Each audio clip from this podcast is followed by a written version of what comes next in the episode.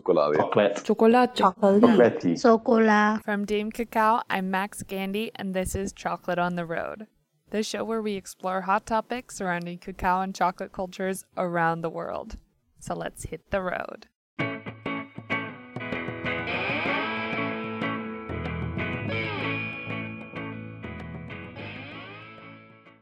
When most people picture a chocolate factory, it looks something like Willy Wonka's.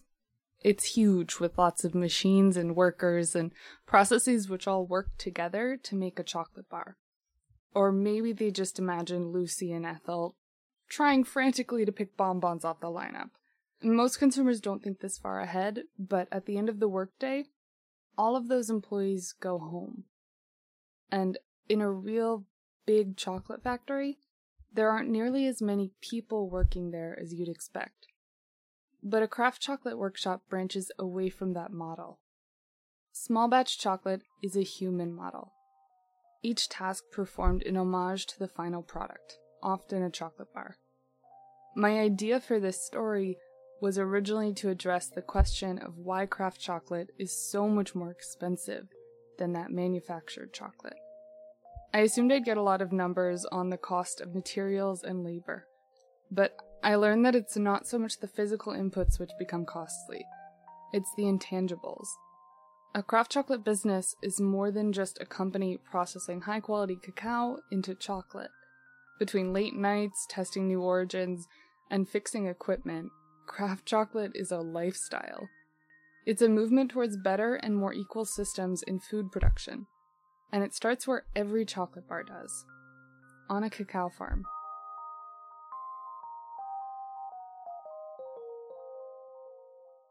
My name is Freddy Salazar. I'm from Ecuador, 28 years old. I studied finance and international business away from Ecuador in England. My family started farming project around 10 years ago. When I came back from university, I decided to join. From 2015, I've been thinking, studying, developing, and eventually constructing and managing a project that is called Costa Esmeraldas, which is a single-state cacao farm targeted at craft consumers of fermented and dried cacao beans. We saw an opportunity about 4 years ago, and we decided to implement the project 3 years ago. 2017 was our first year of full commercial production with our post-harvest facility fully constructed, and 2018 was the second one. As discussed in the Cacao Brands episode of the show, over the last few years, there have been many more cacao producers entering the market. Freddy's family's brand, Costa Esmeraldas, is one of those. In 2008, the family acquired the land and began planting cacao. The farm is located in northwestern Ecuador and now has thousands of cacao trees and a new fermentation facility. But it wasn't until years later that they invested heavily in revamping the entire farm in pursuit of a very specific goal: fine flavor and a living wage. A very important part was that there was no good market to sell our bean in. So what we were used to is having anything that was grown on the farm, cacao, was sold to the local middleman. And the middleman would pay us market price, which is the stock market price of cacao, minus 20% at least. If you're selling in the plantation, the price will be less. And if you go to the middleman, the price will also be less. It was a not profitable business with poor technical management and no market. That's what I found when I came back to Ecuador and started to look into what possibilities we had. As a farmer, it's very difficult to make a living out of the land that you have, especially if it's not correctly managed and if there's no appropriate technical expertise that is guiding the everyday activities of the farm. If you were to compare how you had to run a regular plantation, if you were still just selling to the middleman, the trader, at that low price versus how you're taking care of the farm now, what are the biggest differences between how you're running the farm? Well, we need to understand that there's two different businesses.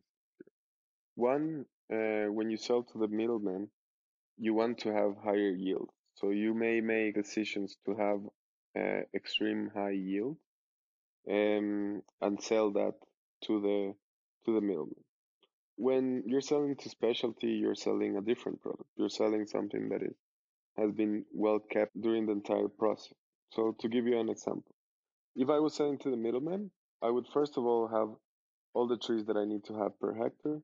I would probably put irrigation there to make sure there's no problem during dry season, and also fertigation, so I can fertilize through the irrigation, and in that way save also man hours in the plantation. The fine flavor cacao market still only accounts for less than 1% of the global cacao market, and competition's pretty fierce. But the potential payoff for that work is great. Just this week, Costa Esmeraldas was selected as a finalist in the International Cocoa of Excellence competition.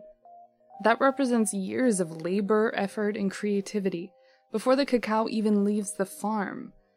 But it means that they can name their price to chocolate makers, within reason, and earn a decent living off of cacao. And for consumers, this means higher quality at a price.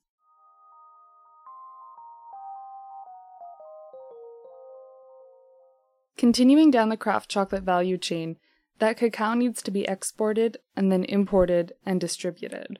Those processes are different for every country, but they're always expensive and heavy on the paperwork. Large chocolate manufacturers buy cacao on commodities exchanges and import it directly, hiring employees specifically for that purpose. But small companies of just one or two people can't afford to do all of that sourcing and paperwork themselves. So they work with a trusted supplier, as Yoon Kim does. What role do you think that Uncommon and Meridian and other distributors have played in you being able to start your business in the first place? They supply small amount of cacao, like smallest you can buy is one bag, and I think I've also bought like half a bag from them as well when they had it available, compared to like some major cacao suppliers were saying that minimum one pallet or container. And how big is one pallet? One pallet is, it depends. I think it's about 8 bags to 10 bags, so it's like half a ton. So, like 500 kilos of cacao. Yeah. That is a lot. Yeah. That is an incredibly large amount. But it's also because they carry different origins. Instead of getting I want to get a one bag from Peru, one bag from Tanzania, you can just get all from one supplier, which is a lot cheaper for you. Yoon Kim is the Korean-born founder and chocolate maker at Smooth Chocolator, based in Geelong, Australia, just an hour outside of Melbourne. Her chocolate is happily carried by retail shops around the world, and in my opinion, delicious. But Yoon still has a day job, even after 4 years making craft chocolate. And that probably won't change anytime soon. So do you consider yourself a craft chocolate maker? Yeah, I do. Because it's in a small scale. Everything's done by hand. It's made with a bit of an intention, what I want them to taste like. What are the associations that you have with adding the word craft in front of the title chocolate maker? Are there any other things that you feel like you have to do to live up to the idea of being a craft chocolate maker? Well, I think just my personal opinion. Craft chocolate, I always think something small. You don't make it in a big manufacturing factories, and something that you pay attention to details, such as sourcing cacao and what cacao you want to source. So you put in flavors or what you want to achieve over the price. And also you everything's a lot of hands work is involved, I feel like it. And just something that's a bit more personalized and unique. So what makes it difficult to be a craft chocolate maker? Craft chocolate, because everything costs a lot of money. And especially when you're in a small scale, even if you're buying the same beans, same packaging, everything just costs a lot more when you're only running in the smaller scale. And also a lot of people is not aware of craft chocolate, and they can't justify why they have to pay so much money for this small bar of chocolate, whereas you can just go to supermarket and pay $2 for Lindt chocolate. So if you were to buy a bar of Lindt chocolate, do you know about, I think it's about 100 grams. So yeah. About how much would it cost? Yeah, I think it's $2.50. Okay, so yeah, it's Australian dollars? Yeah, yeah, they often go on special. So I think if you pay full price, it's like $3. When they're on special, it's like $2.50. But what size are your bars? 60 grams. And about how much do they go for in Australian dollars? It's $12.50. Yeah. So it's a big jump. Yeah, for people. It is a big jump.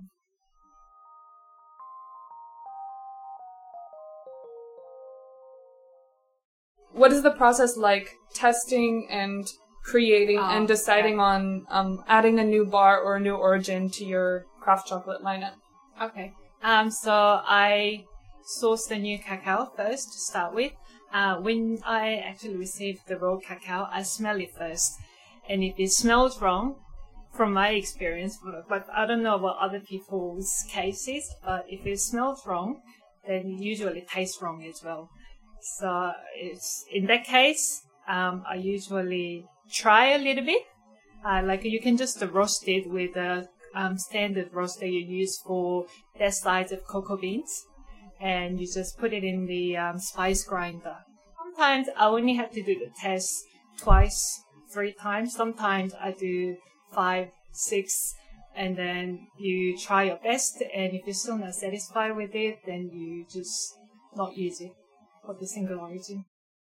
When you're making a chocolate bar, you said it costs 12.5 Australian dollars, right? Yeah. For 60 grams? Yeah. So, of that $12.50, where does that money go? Buying cacao is the first thing.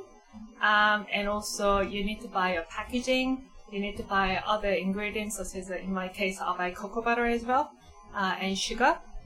But that's only the fraction of the cost. You also have a machine to run, maintenance of the machine, and also wear and tear of the machine, as well as electricity. Electricity is really expensive in Australia, but I don't know about other countries. The water, and if you're hiring the place where you're chocolate making, rent, and if you have a staff. In my case, I'm the only person who's making it. So it actually doesn't pay for my salary or my labor because I do it for love. But if you have someone who's working for you, you have to pay them salary. And also when you're sending the chocolate, there's a packaging cost as well. Yeah. And also if you, I got a website, so you have to pay for the website maintenance. When you're sending the stuff, also the postage for the boxes and satchel bags. In addition to the cost of making chocolate, there's also the cost of storing cacao and chocolate, and small business taxes and fees. But some of this can be avoided by using a distributor. It really goes, cacao farmers, usually also middle people are distributors of cacao, chocolate makers, and then there's another part that people don't usually see, and mass-produced chocolate makers have this as well. There are distributors for each area that are in charge of distributing all of the chocolate from one maker or one company, like Hershey's, in a specific region. So, for example, in the U.S., you distribute and sell chocolate in the U.S., right? Yeah. But you don't sell it directly yourself. No. So there's someone else whom you basically have to pay or to give a cut. But if you didn't have that middle person, would you be able to sell in the U.S.? I still can sell to U.S., but it is a lot of work. Like if you're selling, let's say, 20 different chocolate stores, and it's, I think there's in USA, I've heard that there's like a landing fee.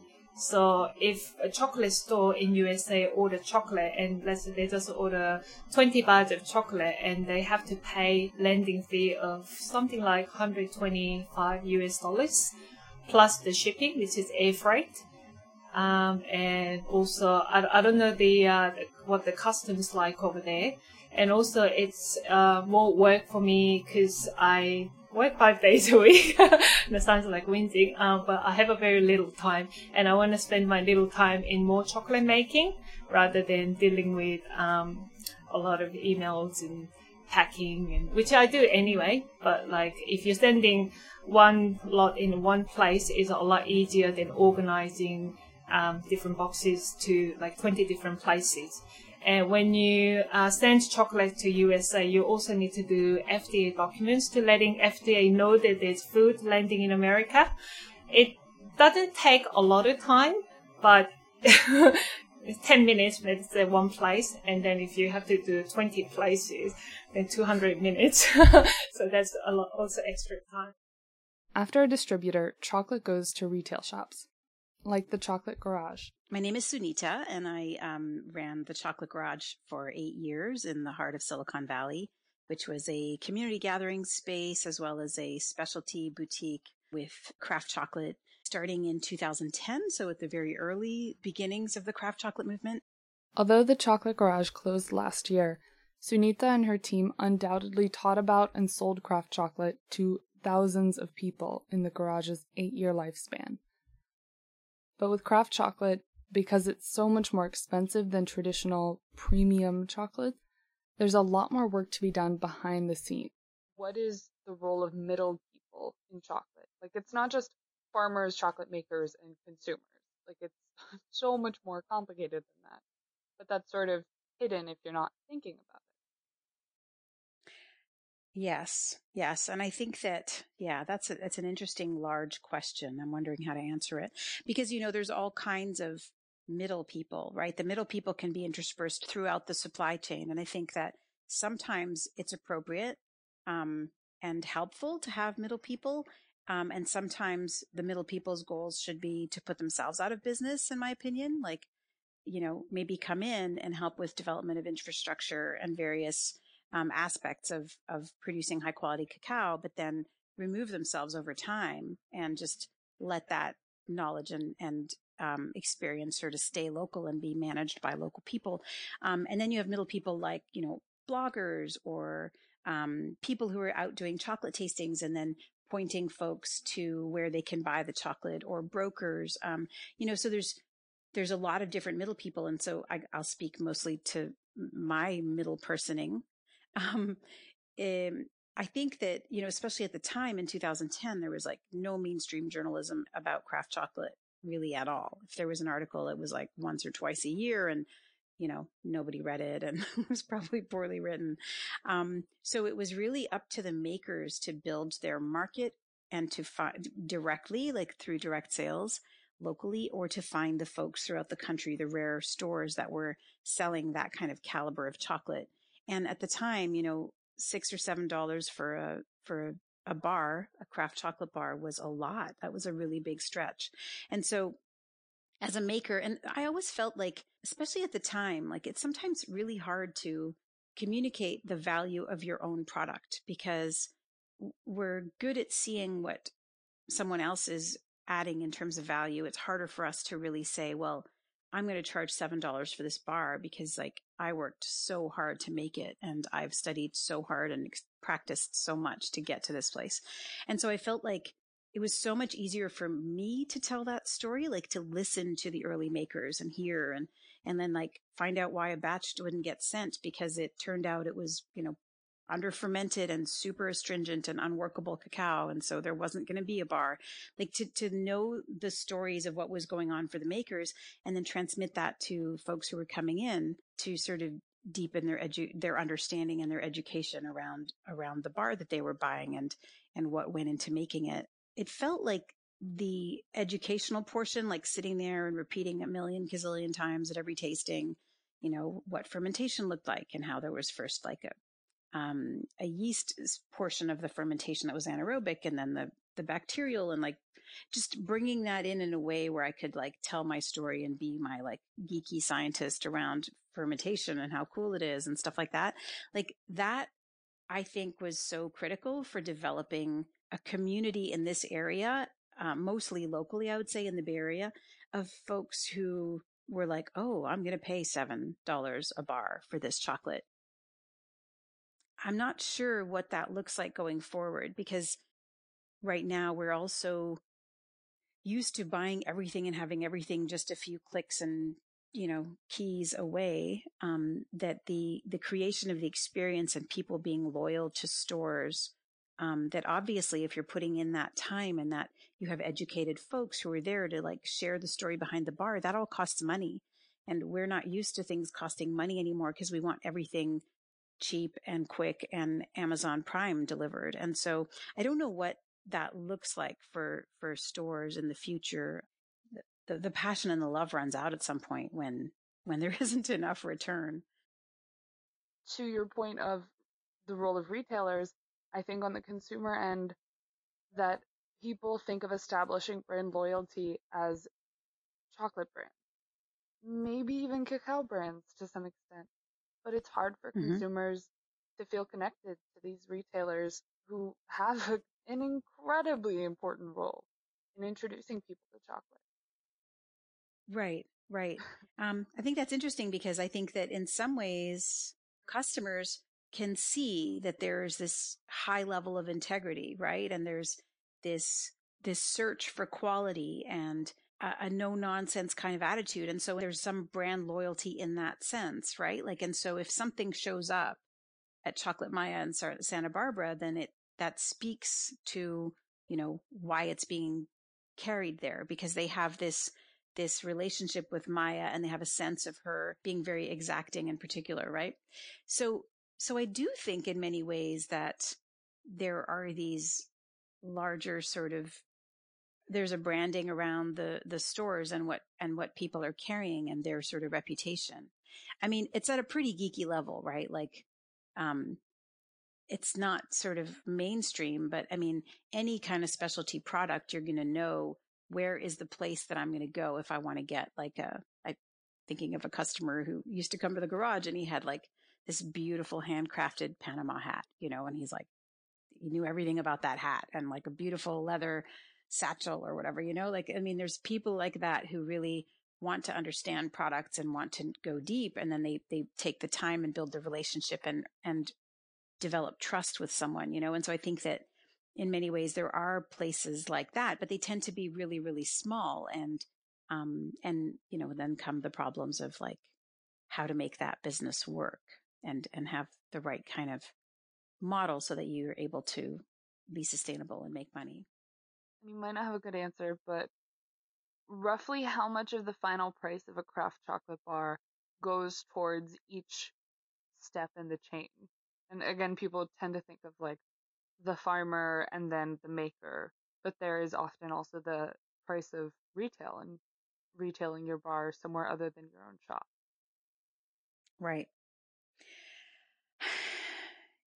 Well, so the way I would answer that is, it seems that as stuff goes up the supply chain, typically the general rule of thumb is that it doubles each time. It gets complicated because when the maker receives the beans and then does all this tremendous value add, you know, like how do you factor in all the things that go into that, right? Like there's a lot of tangibles that even the tangibles can be complicated. How do you factor in electricity? How do you factor in, you know, the cost of the space you're using, whether it's leased or rented or whatever it is, right? Like those are complicated things. Those are actually tangible, but still complicated to figure out in terms of the overall cost of a bar. And then there's the stuff that's more difficult to quantify, which is 10 years of, you know, experience or understanding cacao and chocolate and food and whatever, right? Like, so I think even at the maker level, it gets complicated to figure out like how that all breaks down.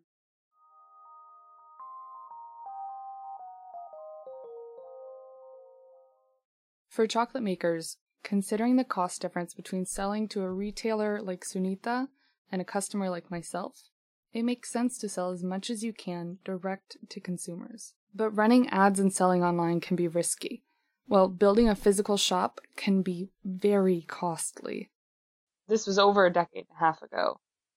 Yes. How much do you think it cost before you were able to actually make that first chocolate bar?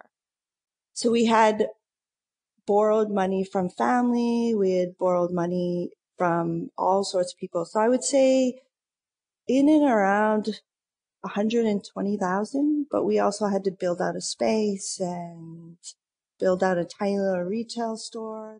Allow me to introduce Cynthia Lung. My name is Cynthia, and I'm part owner with David of Soma Chocolate. And where are you located? We are located in Toronto, and I'm sitting in our half-built factory in Parkdale, which is a little neighborhood within Toronto. And how did you learn about chocolate and cacao in the first place? So at that time, because it was in 2003, there were no small chocolate makers. I think the smallest was Scharffen Berger at the time, and Tomori and Amadei in Italy. So there wasn't like a community, a fledgling community like there is right now. So it was a lot of trial and error and a lot of reading old manuscripts, old technical abstracts. Any book, like Mariselle's book was out at that time, Mariselle Persia. So she had listed little bits of species and the agricultural part of it all. So it was just all these bits and parts flying around, talking to technicians from Scharffen Berger. And then David took a course in California. It was really geared towards bigger, like Hershey's, to make chocolate. It was called Richardson Research. And that's where it all came from. So he got sort of like a base level of understanding. And then it was just us going to the hardware store and refitting machines. Now there's a whole industry that services the bean to bar world. But back then we'd have to get old coffee roasters and rejig them and build winnowers out of just vacuum and HVAC parts. So it was really a different landscape back then. How would you say the quality of those first bars compares to the quality you could get using, say, a Premier Wonder Grinder? With every new origin in the beginning, it was just a new experiment. So our first batches were not great. And we even had a lot of batches that we didn't release in the beginning because even as a newbie, we knew that wasn't good chocolate. So we just let it sit. There's a lot of money up front, just learning about beans and their characteristics. When people add the word craft or say bean to bar or fine or whatever, artisanal, whatever word you want to put in front of it, what does that mean to you? How do you call yourself? Do you call yourself a craft chocolate maker? Small batch? Micro batch? Well, we used to say micro batch in the very beginning, and we're still using that now because we were the only small makers at the time. So we thought, well, we're really tiny. We're not even just small. We're micro in the whole landscape of chocolate makers because they were all very big players at the time. Even when we tried to get beans. I mean, now everybody sends us samples of beans. We almost have too many samples to process because it's very important to give feedback to the farmers and all these small farms sending it to us. But when we first started, they were just laughing at us. They would say, "Excuse me, how many bags did you want or how many tons?" We said, "We don't want tons. We just want 2 bags." And they would just laugh at us. You've released dozens of bars over the years, so what is the process like? Do you have any kind of steps that you always follow when you're releasing a new bar? What's the timeline like on that? For a new origin, it will take a while because the samples are sent to us, and then we do cut tests, and we actually make small batches of chocolate from it, and then we all analyze it before we even purchase the bean. And I think most chocolate makers will do it. They won't buy beans without testing them. So that in itself is months in the making before we actually get to a shipment. And that happens mostly with every harvest. We get a new sample if it's a brand new harvest, and then we test again. Some of the farms that we have relationships with, we can just buy them, just knowing the quality of their post-harvest. And we have conversations all the time, so we know if there was too much rain that season and it's a little bit different, we will trust them on their word because of we've had this strong relationship for years. And then the actual chocolate making process can take a few weeks just to get the bars out. And if it's not good, we're not releasing it. So that's another hidden cost, is when we're trying origins for the first time, or we're experimenting with how we're processing it, whether it be we over roasted it or we over conched it, or it just was not good in the first place, the fermentation was done wrong. We just don't release bad chocolate. And we've had a lot of batches of chocolate just go in the garbage.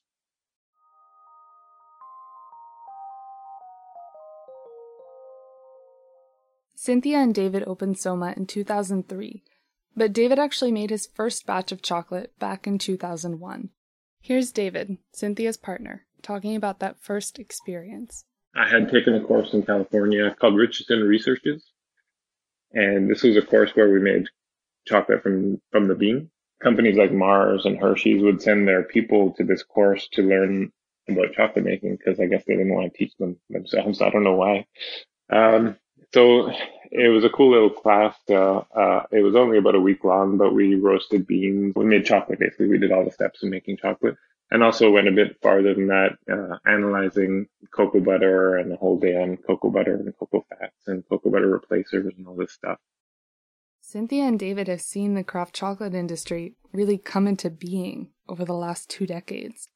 You know, when we first started trying to purchase beans, probably Cynthia told you this story, but when we called up the bean broker, I forget which one it was, but and I said, you know, we just want to buy one bag or 2 bags, and they kind of laughed, and he told me, like he said, no one ever orders 2 bags of cocoa.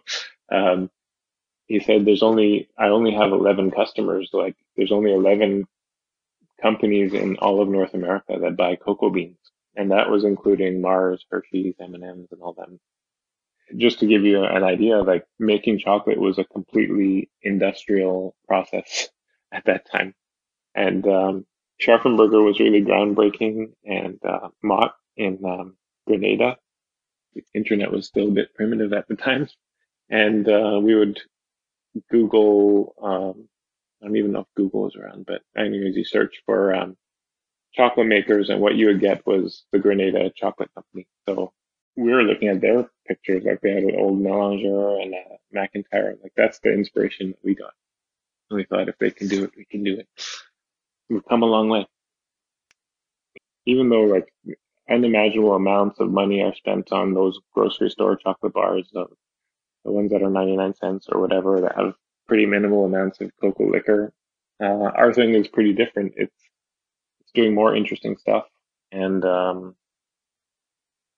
we can exist, like, in that space between the industrial guys and the bottom, and make interesting products and keep going. Hopefully we all keep going, at least. Unlike their manufacturing counterparts, they've had to structure their staff and their work environment differently. As they grow, rather than scaling back to increase volume, Cynthia and David have been able to hire more people and buy more cacao from even more origins. There was always a really huge variation in prices, because you had the little 20-gram bars, and then you had the bigger regular sized bars, but you would have like the Porcelana would be like $18. Yeah. What? Yeah. Well, how do you determine the prices for those different bars? It really is sometimes the scarcity of a product, like in the Porcelana. The lot and batch that we got, we don't have much of it. So when it's gone, it's going to be gone. But other than that, the price of the cocoa beans obviously is the biggest thing. And that's the only really big thing that changes, the shipping too. But sugar that's always kind of around the same price. And the price of beans can vary quite a bit. You know, it's a pretty simple formula. Scarcity breeds higher prices. You know, when you buy from, let's say, Uncommon, I don't know if you're aware of who, these cocoa brokers are, middle people. Uncommon, if you buy it from them or from Meridian, they're extremely transparent. You can just look on their website, see how much like a bag of cocoa beans is. So it's pretty easy to do the math and see where it's all going. There's been times when we've purchased some origins that have been multiple times the market price. And those ones, you want to do them because nothing makes us happier than making really great chocolate. In the end, you have to charge a little bit more for them. Opening a shop where you sell your chocolates doesn't automatically double your profits or your happiness. Retailing chocolate to customers is a very different skill from the actual chocolate making. There's a good reason you never see Mars or Cadbury shops. For those makers without shops, like Yoon, it's critical to work with distributors and retailers like Sunita. For the most part, they're taking on the responsibility of presenting your chocolate to the world. Do you ever solicit ideas of what people think of as like premium or fancy, or even using the word craft chocolate?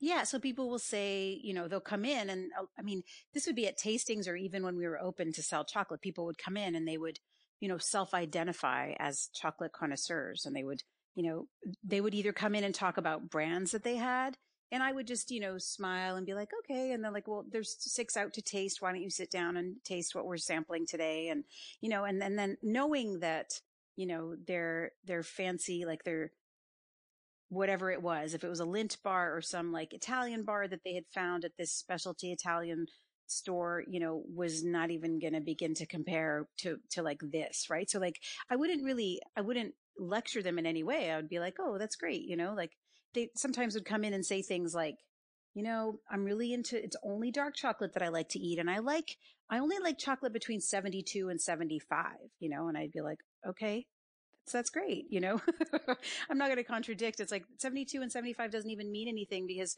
most people who walked in didn't even understand if that was cacao and sugar or with cocoa butter, where the beans were from, were they beautifully roasted? Or were we using vanilla to cover up defects? You know what I mean? Like numbers didn't mean anything. People would come in with their notion of what great chocolate was, whether it be brand or a particular percentage, or it would have to be dark most of the time. A lot of people came in with that notion. And then we would welcome them to taste, because our model was always that we had like 4 to 6 chocolates out for people to taste. And after they would taste, they would understand things differently. When we would do tastings, part of our model was that included in the price of the tasting was that everyone took home their favorite bar. So part of the job that they had, up aside from tasting delicious chocolate and having fun, was to figure out their favorite, and they got to bring it home.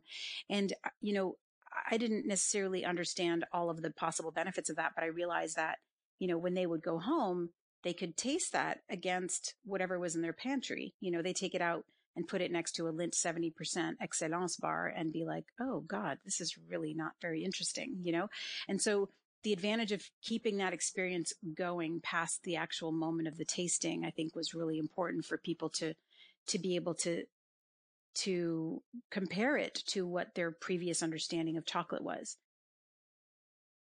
Nowadays, I'm seeing a lot more people who are really focusing on one thing, and it seems like people have sort of niched down. In many ways, it makes sense to try to focus your energy. If you're coming into the chocolate industry and you're thinking about how to participate, it makes sense to do one thing. For example, if someone asks me to do a tasting right now that I've closed the chocolate garage, I don't have thousands of bars in my storeroom ready to go that I could pull.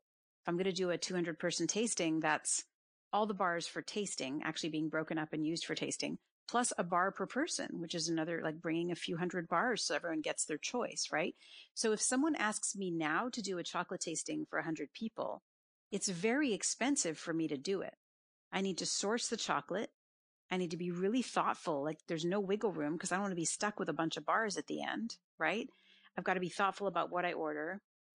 I got to pull it all together and, you know, like find all the pieces that I bring with me to go to the tasting. So all the gear I use, the tongs, the plates, the tablecloths, all that stuff, right? Like now it's much more costly for me. So at the time when I had the store that was selling the chocolate, the people coming in every day, it was almost like a wasted opportunity not to do team buildings and lead tastings because I had everything I needed. They all kind of went together and kind of worked together to create something that was pretty robust. Like, you know, closing of the Chocolate Garage, to me, I don't see that as a failure.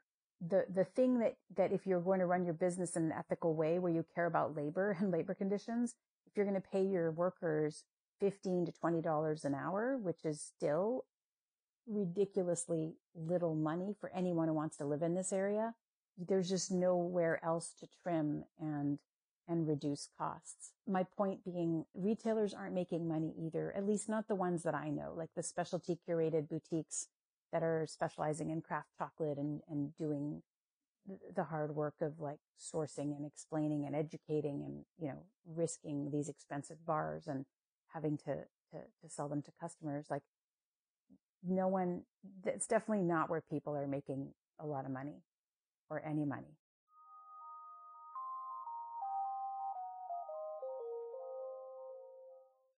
Working in craft chocolate is incredibly rewarding and exhausting.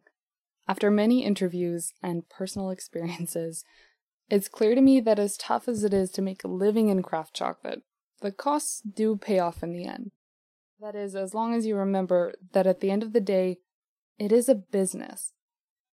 But when you're working in an industry you love, work becomes more than a job. It's a way of life. It's easy to get lost in the thrill of chocolate, both at home and on the road.